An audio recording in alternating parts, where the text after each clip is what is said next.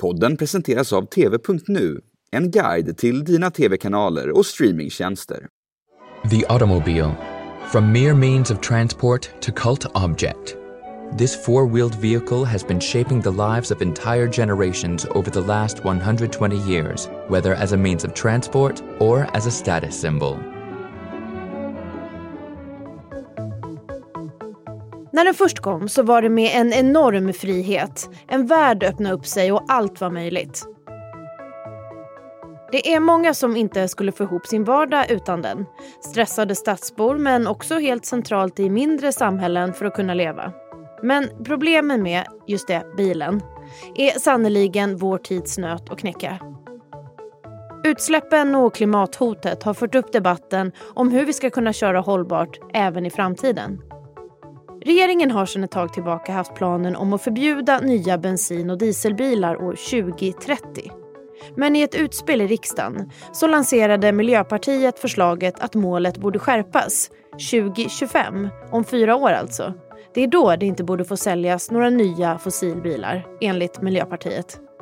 Och det här handlar ju om nya fossildrivna bilar ska sägas, inte bilar som redan nu rullar på vägarna. Med fossilbilar så menas de bilar som körs på bensin och diesel, som ju utvinns av olja. Ja, framtiden är ju knappast det här ljudet. Utan istället det här.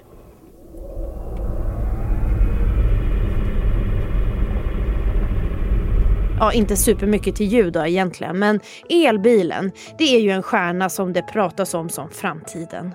Frågan är dock, hur rustat är Sverige för att fler och fler ska kunna köpa en? Ja, är det ens möjligt att få en hållbar personbilsflotta och när? Och är det elbilar som verkligen är svaret på det? Du lyssnar på Aftonbladet Daily, jag heter Amanda Hemberg-Lind.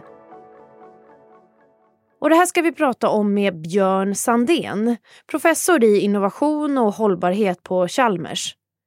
Han inledde med att svara på frågan, hur rustat är Sverige i nuläget för att ställa om och fasa ut fossildrivna bilar? Ja, vi blir väl allt bättre rustade skulle jag säga. Nu går ju förändringen ganska snabbt. Om man tittar på nybilsförsäljningen så är det ju nästan 50% elbilar och laddhybrider i dagsläget. Så att, och går vi tillbaka 2 år så var det 20%, går vi tillbaka 4 år så var det 5%. Så det är en ganska snabb exponentiell ökning och det beror ju på att vi har haft 10 år bakåt i tiden där vi många saker har förberetts. Så att vi är nu i en ganska snabb tillväxtfas vad gäller förändring, övergång i nybilsförsäljningen där bensin- och dieselbilar går ner samtidigt som elbilar och laddhybrider går upp. Hur har Sverige jobbat med det här de senaste åren? Sverige, alltså det är svårt att säga vad Sverige har jobbat med. Alltså dels är det en global förändring som gör att det, och detta har ju pågått i flera decennier egentligen, men alltså, utvecklingen av batteriteknik har ju pågått lång tid nu. De batterier vi har nu, de började utvecklas på 70-talet egentligen.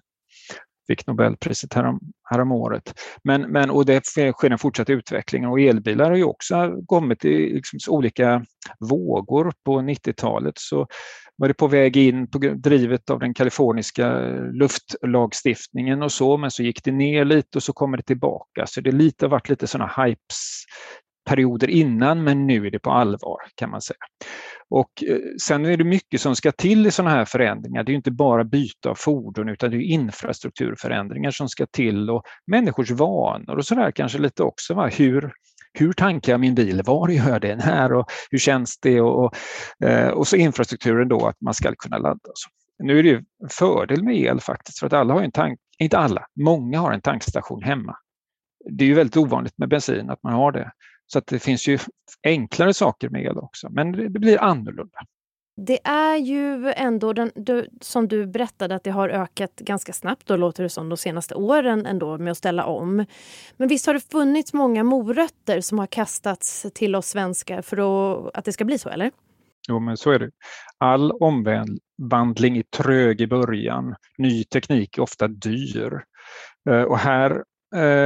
Och Det är inte bara de svenska morötterna som har spelat roll, utan kanske också de norska morötterna och morötter i andra länder som har gjort att elbilsutvecklingen har tagit steg framåt globalt, och det har gjort när man börjar tillverka någonting så kan man öka skalan i produktionen, man lär sig, då blir det billigare och så kommer det in mer. Men man behöver ju också ändra på annat, just konsumenternas inställning och så. Så att den lagstiftning vi har haft för att skifta från, nu har vi ju det här bonus-malus-systemet i Sverige, vilket gör att det är lite mer fördelaktigt att köpa någonting som är klimatsmart, och det är lite mer, man får lite piska om man köper något som är mindre klimatsmart. Så det har bidragit rejält, skulle jag säga. Fast det är också det som händer i andra länder, där det också har varit naturligtvis politiska styrmedel som har hjälpt till i förändringen. Ja, vi ska gå in på Norge snart, tänker jag. Men just det där med som du ändå berör här med infrastrukturen. Om man tänker, det är ju fortfarande, vad jag förstår när man hör också olika intresseorganisationer för bilister säger det, att nej, men det finns inte möjlighet att ladda för alla i lägenheter till exempel. Det är lättare om man bor i villa och sådär. Hur ser det ut egentligen, infrastrukturen just nu för elbilar i Sverige? Ja, så är det ju naturligtvis. Det är olika lätt på olika ställen. På vissa, har du en villa så är det inte särskilt svårt, och du får också stöd för att installera en laddstolpe hemma, en laddstation hemma. Men bor du i en hyresgästförening så är det ju upp till någon annan kanske att bestämma om det finns laddstationer och så. Det har väl byggts ut ganska långsamt, och där behöver vi öka takten. Och sen finns det ju då de publika laddstationerna där det hela tiden sker en utveckling av snabbladdare av olika sorter.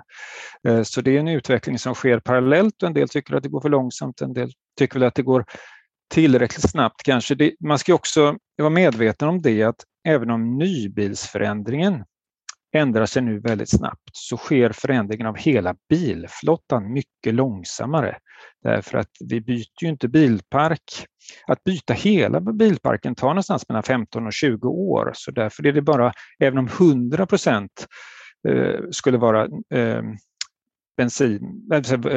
elbilar och laddhybrider, så skulle det ta många år, alltså över ett decennium innan vi har bytt ut hela elparken. Så att det går ju långsammare, och därför kommer finnas mycket andra bilar i drift.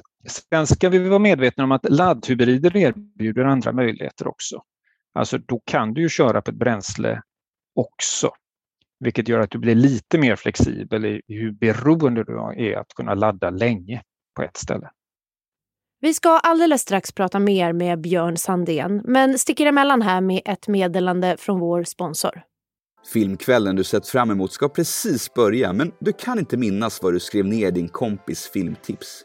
När du äntligen hittat en annan film att se visar sig IMDb-betyget bara vara 3,7, och allt börjar om igen.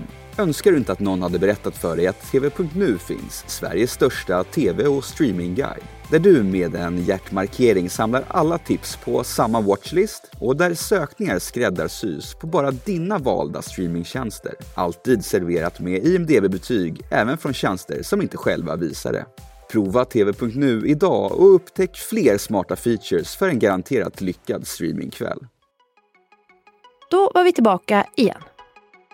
Men ja, apropå debatten då. När ska det egentligen sluta säljas nya fossildrivna bilar?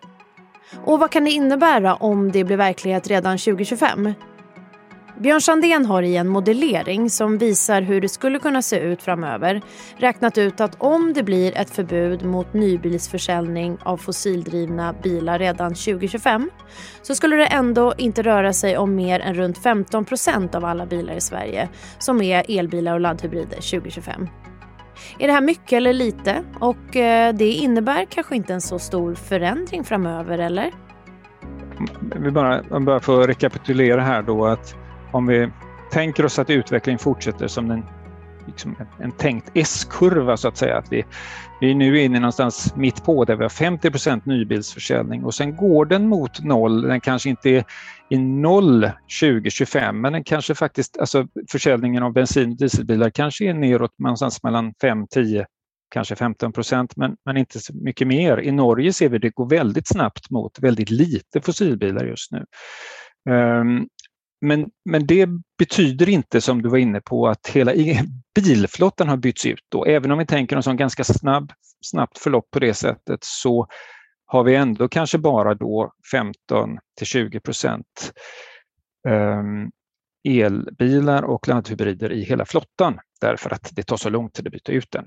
Om man tycker det är mycket eller lite eller snabbt eller långsamt, men det ger oss i alla fall, de som tycker att vi bygger ut laddinfrastrukturen för långsamt, så ger det oss lite mer tid. Alltså det tar längre tid innan allt är eldrift i hela bilflottan. Om man tittar på hela bilindustrins utveckling och deras mål och visioner och så är det också det de vill sälja. Så att vi har nu passerat den där punkterna av de där första 20 åren som är sega och jobbiga, och alla måste vara med på noterna, och man behöver bygga upp, industrin behöver bygga upp massa värdekedjor i alla led för att kunna tillverka så mycket. Så vi har liksom passerat det lite nu. Norge ligger framkant vad gäller elbilar. Där är det bestämt att det om 4 år blir förbjudet att sälja bilar som drivs på fossila bränslen. De har satsat rejält på det här, och de har gjort det tidigt. Ja, de hade starkare styrmedel tidigare, helt enkelt. Kort sagt kan vi säga. Alltså det gjorde att Norge blev en föregångsmarknad på området. Och då får man igång, börjar det spinna snabbare. Och det är så här i sådana här omvandlingsprocesser att det ena ger det andra. När man kommit en bit på väg, man har vissa styrmedel som gör att konsumenter börjar köpa, och då förbättras också, därmed tvingas infrastrukturen förbättras, och det öppnar nya möjligheter för politiker att våga göra ännu mer kanske. Och då är det ännu fler som hoppar på tåget, och industrin kanske ser då Norge som en testmarknad där man kan pröva nya modeller, och så blir det ännu mer stimulans just där, och så rullar det på ganska fort till slut. Så att, det kan man säga varför det har hänt mer i Norge, men Sverige är ganska snabbt på bollen just nu faktiskt, så att det går ganska fort i Sverige också nu. Men kommer alla framöver kunna köra runt på enbart el, och kan du spekulera lite, när skulle det i så fall hända? Ja, det är någonstans där bortanför, någonstans kring 2030 har vi en väldigt, väldigt stor andel eldrift i just vad gäller lätta transporter. Och det är egentligen inget problem med mängden el. För att ha el till alla Sveriges, om alla hade elbilar i Sverige, bara var elbilar, så skulle det vara mindre än det vi exporterar i el per år i Sverige. Så att det är liksom enorma energimängder. Det man har diskuterat är det här med effekt, det vill säga hur mycket tar vi ut samtidigt. Om alla laddar exakt samtidigt så kan det bli problem i vissa områden och så. Men där kan elbilar också vara en del av lösningen om man styr det så att, eftersom vi får ett enormt energilager i samhället då med alla dessa batterier och elbilar, så kan det hjälpa till övergången till sol och vind som då har en variabel elproduktion, och då kan alla dessa batterier faktiskt hjälpa till om man gör det smart. Så det är inte givet att elbilar är ett problem, det kan också vara en del av lösningen här. Där hörde du Björn Sandén, professor i innovation och hållbarhet på Chalmers. Du har lyssnat på Aftonbladet Daily, och jag heter Amanda Hemberg-Lind. Tills vi hörs igen, hej då! Du har lyssnat på en podcast från Aftonbladet. Ansvarig utgivare är Lena K. Samuelsson.